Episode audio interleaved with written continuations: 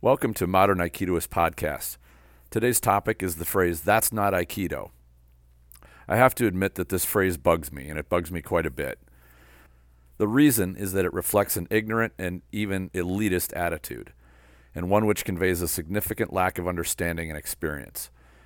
From what I've seen in the Aikido world, those who say this are not merely beginner or intermediate level practitioners. You can easily forgive those who are in the early stages of learning and do not yet have a high level of understanding of what they're claiming. What bugs me is when Aikido practitioners with decades of experience say it. They should know better, but some are passionate about it and even get upset that something is not Aikido. So let's get into this. Let's start with a quote from Morihei Ueshiba. Quote, The techniques of Aikido change constantly. Every encounter is unique and the appropriate response should emerge naturally. Today's techniques will be different tomorrow. Do not get caught up with the form and appearance of a challenge. Aikido has no form, it is the study of the spirit. Unquote. Think about that for a second. The techniques of Aikido change constantly, he said. Every encounter is unique. Well, what would make it unique? The unique part would be different attacks applied in different ways, feints, all kinds of different influences. So, how could one ever say that's not Aikido because it's a certain type of response to a given situation or attack? Let me share with you an experience I had recently that's shown a little bit of light on this subject. Last fall, I spent some time with a Systema instructor. He gave me an interview of the art and its history. It provided an interesting perspective to Systema and I think all martial arts. If you're not familiar, Systema is a Russian martial art. Russia, in particular what used to be the Soviet Union, is ge- geographically huge. As such, it shares borders with many diverse cultures, each of whom have their own fighting styles and flavors. Systema, therefore, has different traits and characteristics because it needed to adapt to different martial influences. For example, in northern Russia, Systema was heavily influenced by bare knuckle pugilism that was popular in England and northern Europe that drifted uh, eastward. And the, the Systema, therefore, was developed to deal with that influence effectively. Different adjustments were needed to deal with the other fighting styles, say from the Middle East, India, China, Mongolia, and Japan. Like any weapon of war, a martial art works best when it's tuned to deal with a particular threat. So, how about we look at Aikido in the same way? How would we change it, or how should we change it to adapt to a boxer, or a wrestler, or a kicker, etc.? Of course, it will look significantly different when dealing with each of these types of attackers. So, how best to do that? Each of these arts has built very reliable and proven ways of dealing with their best attacks. We should be learning those as a starting point. I'll get more into that shortly, but suffice to say that if we view Aikido as flexible and adaptable, then it will be well suited to many environments. And this is how I view my Aikido. Aikido is not the cup, Aikido is the water in the cup. When there's a different cup, there's a different shape to the water. No one has said it better than Bruce Lee be like water, my friend. So, how does this relate to the that's not Aikido statement? I think that the idea that of, of, Aikido being the cup and things either fit into the cup or they don't is the exact opposite way that we should be looking at Aikido, or any martial art for that matter. This perspective helped guide me in my own training. I wanted to know the best responses to at least the favorite attacks of a boxer, a kicker, a wrestler, a jiu-jitsu practitioner, etc. A good martial artist should at least have the good tools to deal with the most common attacks those arts use. It would be great to have full counters for each of them, but at very least you need to know how to avoid falling for their favorite techniques. A perfect example is a single or double leg takedown that wrestlers are notorious for. Leg takedowns work extremely well and are pretty easy to get success with. If you don't have an effective way to avoid or counter them, they are devastating. Same thing with being on the ground. If you don't train for what to do on the ground, you will be helpless against someone who has even a modest amount of experience on the ground.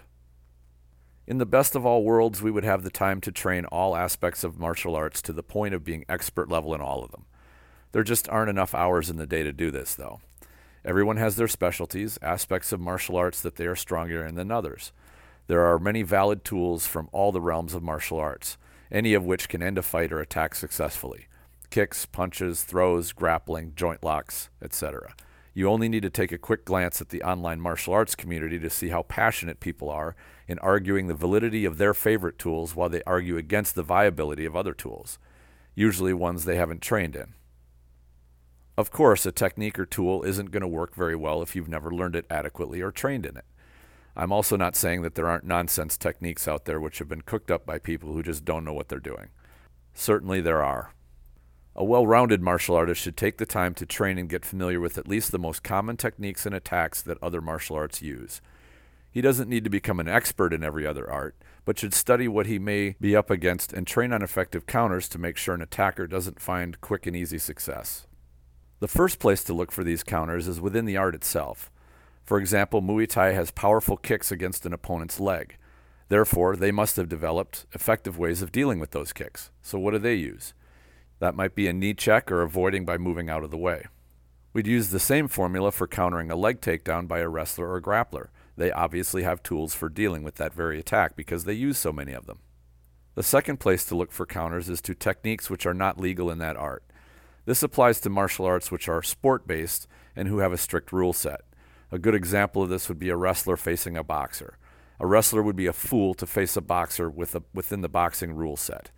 He would have a far greater chance of success if he shot a leg takedown and put the boxer on the ground, where the boxer cannot use his footwork or striking ability effectively, and likely has no experience countering or being submitted by a choke or a pin. A more subtle example would be how to counter a Muay Thai clinch. This is where one fighter clasps both hands behind the head of the opponent and drives his elbow forward, which caves the opponent's body backwards and drives the head down.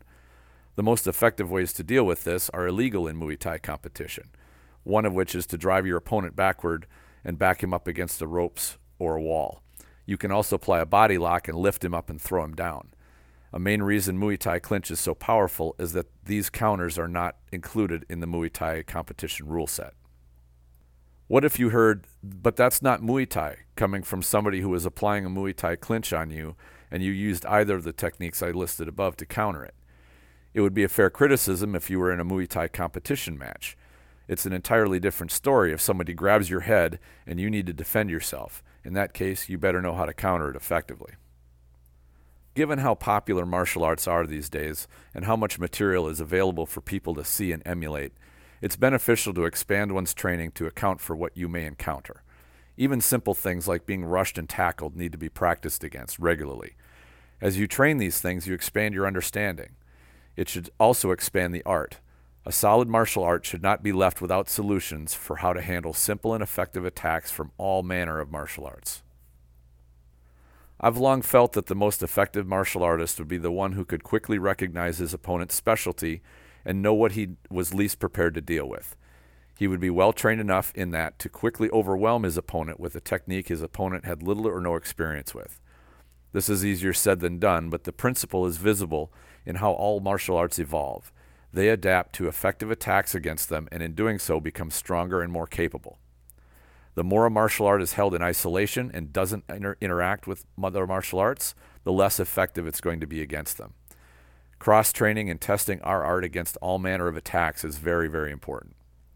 The last thought I'll leave you with is this Would you fault a 110 pound female for fending off a larger male attacker by slapping his ears, which could easily bust an eardrum, or kick to the groin? It would be great if size and strength were not an incredible advantage, but the truth is that they are. Almost all martial sports have weight divisions for exactly that reason.